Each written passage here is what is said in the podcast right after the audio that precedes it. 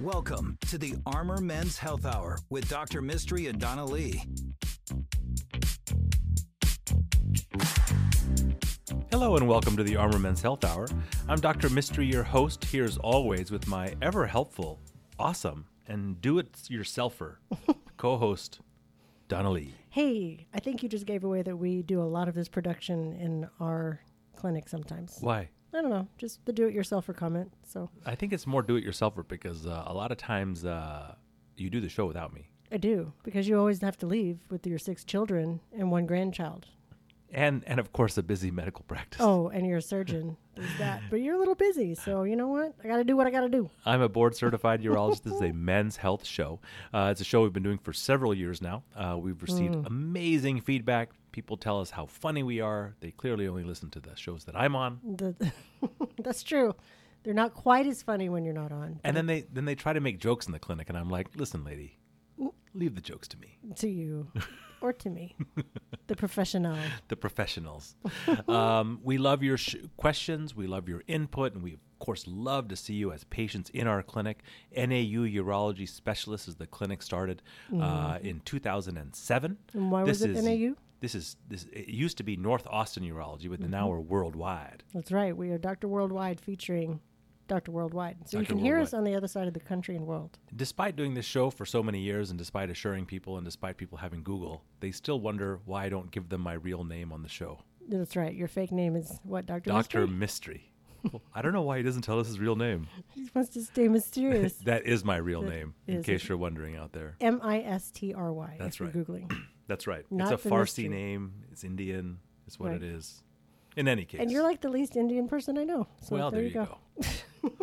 As I go out to my ranch and shoot my AR-10 that was That's given me by a patient. That's right. It's when you wear your cowboy boots and the scrubs with that cowboy vest to work. That's right. That's right. It's confusing. Well, there's 1.8 billion of us, so I'm pretty sure there's a little bit of a variety. Mm, that's true. That's true. Okay. Well, So, um, what we discuss on our show uh, are a lot of urologic topics, but we have great uh, guests on uh, every so often. We had an awesome guest several weeks ago uh, named Dr. Uh, um, Cassidy, Andrew Cassidy. He's a podiatrist, a spectacular uh, uh, person, and uh, just fitted me for some orthotics for my plantar Oh. fasciitis. that's right. You finally dealt with that, huh? I finally dealt with it because So I'm we- going on another 100 mile hike. I better get my Oh, shoes Lord. fixed. You hardly survived the first one, so if you're going you, on another if one. you have foot problems and you want a great doc, he's a great doc. Dr. Andrew Cassidy. He's in Lakeway. Yeah, he took Bee a great. Yeah, Yep. a little bit of a drive, but he did a great job for me. Okay. So uh, this time of year, uh, we deal a lot with kidney stones. Why is that?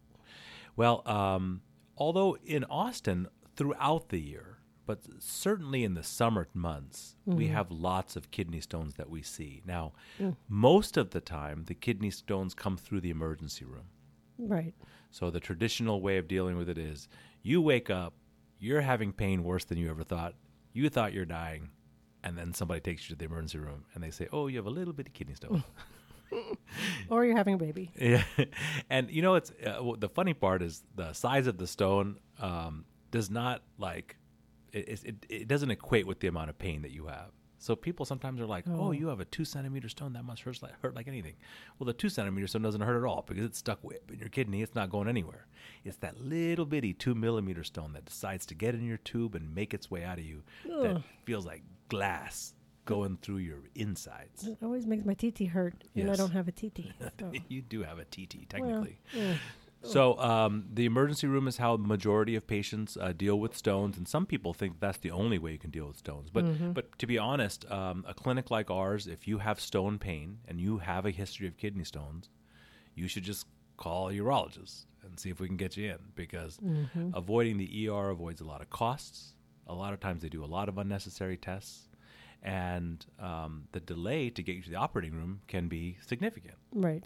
And so uh, we would we encourage people with chronic kidney stones to establish care with a urologist. And if you think you're suffering from one, you know the emergency room may be a less efficient way. Now, if you're in a lot of pain and you need and it's two in the morning, then I guess Yeah. you know We- go there first. We just had that call earlier. Actually, the woman was in tons of pain and she wanted to be seen immediately, but have surgery like right now.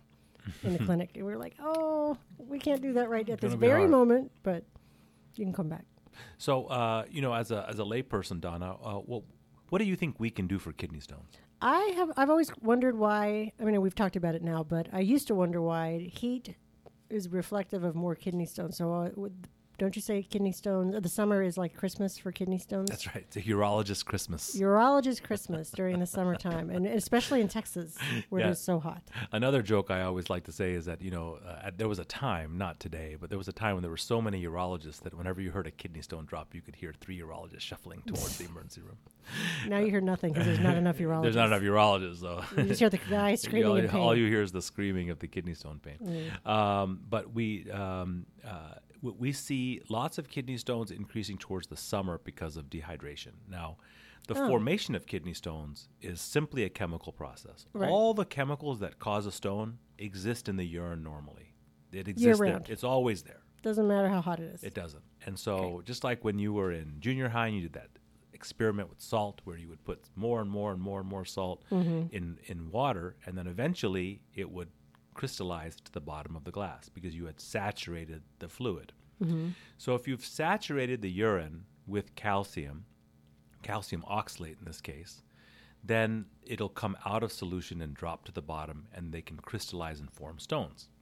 Mm. So if you stay hydrated, then it usually is not a problem. Now the big difference is this: in the science experiment, if you put more water in that canister, mm-hmm. the the salt at the bottom would dissolve.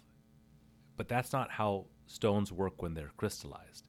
So once you have a stone, it's very difficult to get rid of it with just chemical chemodissolution we call it. So taking, you know, your your mother's remedy or whatever you got off the internet to dissolve a stone, more often than not, it's not going to work. Once that rock's there, that rock is there. Does jumping up and down help? It, it can help. You know, uh, we talk about uh, other things that people can do to get rid of stones on their own. Um, and what we're usually talking about is not taking a stone and making it disappear. We're talking about having a stone that's causing you pain and finding a way to help it get down the tube and out your body. Pushing and so that's just gravity. That's just gravity and the wonderful slip and slide ride that is your insides that need to be lubricated with lots of fluid. Oh, uh, there's that um, roller coaster that people have talked about. Is it in Disney?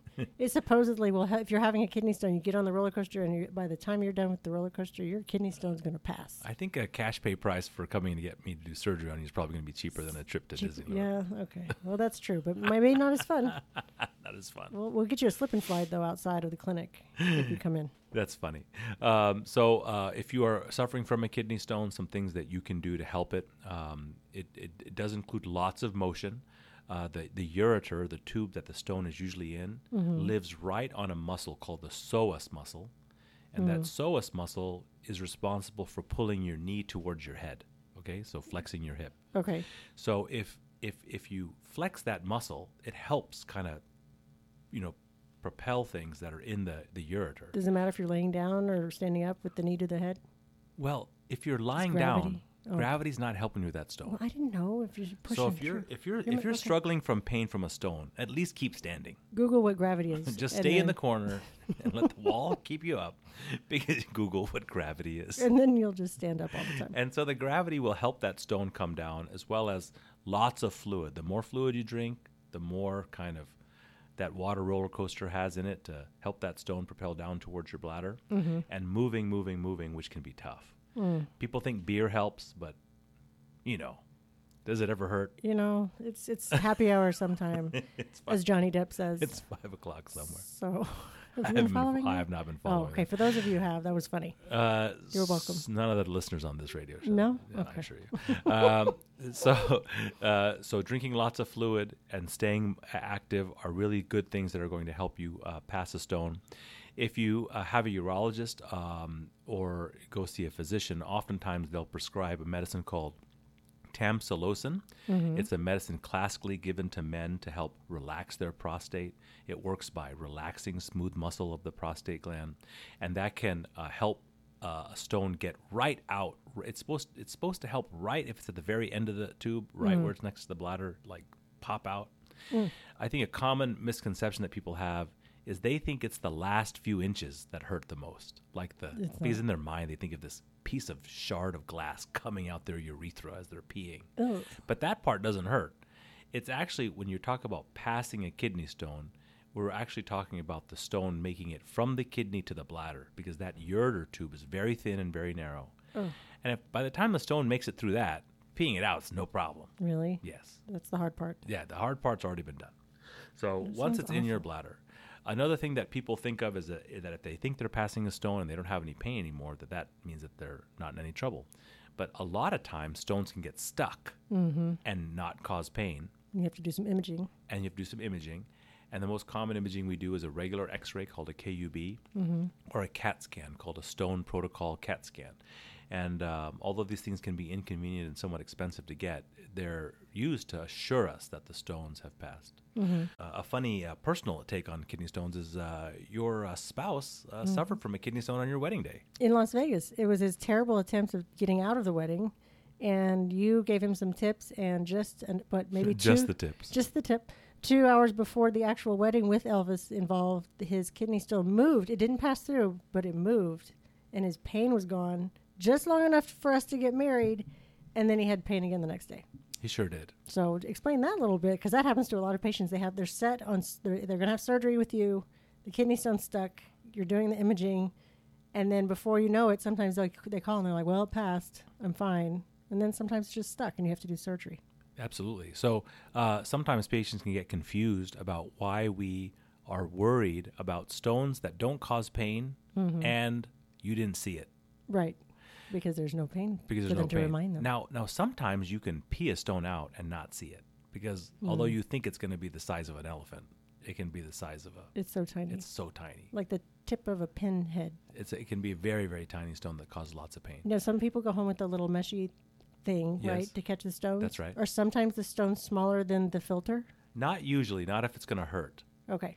the filter's pretty fine, and so um, you'll usually catch it. But but sometimes people just don't kind of they don't want to carry that thing with them everywhere or to work, and it's got pee on it. Nobody wants to like wash it out. And it's just it's just not the cleanest It's and most like like like It's wonderful. not sexy thing. for a date. Yeah, like some people may do it one for one day, but nobody's going to carry around a strainer for a week, you know, Mm, that's true. unless they're peeing at home all the time. And so Or it's we, fetish. so it happens often that patients will feel like they've passed a stone and have not. Mm. And um, so that's why your urologist will probably insist upon some follow up imaging, even though there's a radiation risk and there's all sorts of other risks. But, Mm-hmm. but the risk of blocking your kidney without knowing that you're blocking your kidney, it's a lot bigger of a problem. Mm. And I deal with that issue once a week at least. Somebody that had a stone, thought it passed, didn't pass, caused blockage of the kidney, and caused significant damage to their kidney. What's the damage that can be caused if they don't get it addressed? Well, if the kidney's blocked Mm-hmm. and it's not draining urine, then the body shifts blood flow from that kidney to the other kidney, Mm-hmm. and then it just dies. The kidney dies, Ugh. and we see it. We see it very frequently. These non-functional Uh-huh. kidneys due to long-standing obstructing stones. So you're not messing around. If they're if they have no pain, but they probably still have the kidney kidney stone, they should Yeah. do something about it. Now I'm long since gone from uh, listening to uh, uh, myths, but uh, Donna, what are some common things that people say or do when it comes to either getting or preventing a kidney stone? Well, we've had several people approach us, and one of them I thought was at first I thought it was a silly question, but when I thought about it further and read it, I thought, oh, that makes sense. So we had a patient who asked us about mineral water because it's a common discussion that maybe there's minerals that are causing the kidney stones, but he meant actual like Topo Chico. So then I, at first I thought, well, that's kind of silly. Of course, Topo Chico doesn't cause minerals or kidney stones. But then I thought what he meant was mineral water, the mineral thing. So is that a myth? Yeah, I think Can that you drink uh, too many minerals? as a, as a general rule, I think that um, sparkling water, you know, uh, which most people are going to associate with that kind of a carbonated drink, is Right. less is, is, not likely in and of itself to cause more kidney stones. There Mm-hmm. are sodas that cause kidney stones, uh, and you know what we what we mean by that is a couple things. Number one is Mm-hmm. uh, drinks that are high in sugar tend to get us to urinate more and may give us a relative dehydration which can increase the concentration of certain salts and make our stone burden likely, more Okay. likely. But also, dark colas have a substance called oxalate in them, and oxalate is the real culprit when it comes to the majority of kidney stones. I haven't seen you drink a soda in a long time. Uh, I've been doing better. of Uh, you. I hide them better at least. From me. Uh, Here she comes. the um, uh, a lot of people out there think that it's the calcium Mm-hmm. that's causing kidney stones, when in fact it's not the calcium. It's not the calcium at all. Um, it is the oxalate that binds with, with, with calcium. So some people Oh. stop their calcium supplements when they're got kidney stones, Mm-hmm. and really they're supposed to increase their calcium Oh, because that means that the oxalate that we eat that's in our that's in spinach believe it or not that's in uh, nuts that's in colas Mm-hmm. if you eat calcium it binds with the oxalate in your gut and you poop it out right. but if it uh, if you have too much oxalate that gets absorbed by your gut then it will get excreted by your kidneys bind with calcium in your kidneys and then form stones in fact the two most important uh, things that you can do to avoid stones are to have a moderate sodium intake Okay. and to uh, decrease the oxalate that you take in your diet. And the sodium is because when you eat salt, your body has to get rid of extra salt. And the way that our kidneys do it is it gets rid of one salt and one calcium at the same time. So if you eat lots of salt, all of a sudden there's lots of calcium in your urine, Oh, and that calcium then will bind with the oxalate and then form stones. Mm, So that makes sense. So when we do stone testing, or we call stone risk analysis in the clinic, Mm-hmm. that's some a, cou- a couple of the most important things we look at: how much sodium is in your urine and how much oxalate is in your urine, Mm-hmm. because we're trying to keep you from getting stones, even though it seems like it's against like how we make money. right. Don't you love a stone surgery? Yeah, and I love patients that are like, doctors are trying to keep me sick, so I have to keep paying them. Right. I'm like, trust me, there's more than enough patients out there. Right. You stay healthy. And the stone surgery isn't really a big You stay. You stay healthy. a big thing. You stay healthy. Well, it's a big thing for the guy getting it. Well, yeah, but for you, you you have prostate cancer and all sorts of other things you'd probably like to get to, and and hopefully that guy just passes his stone. Has stone or doesn't get stones that are that mm-hmm. big. Another myth is like that when we talk about people with cancer, and the very first thing is, what do I eat? What do I change?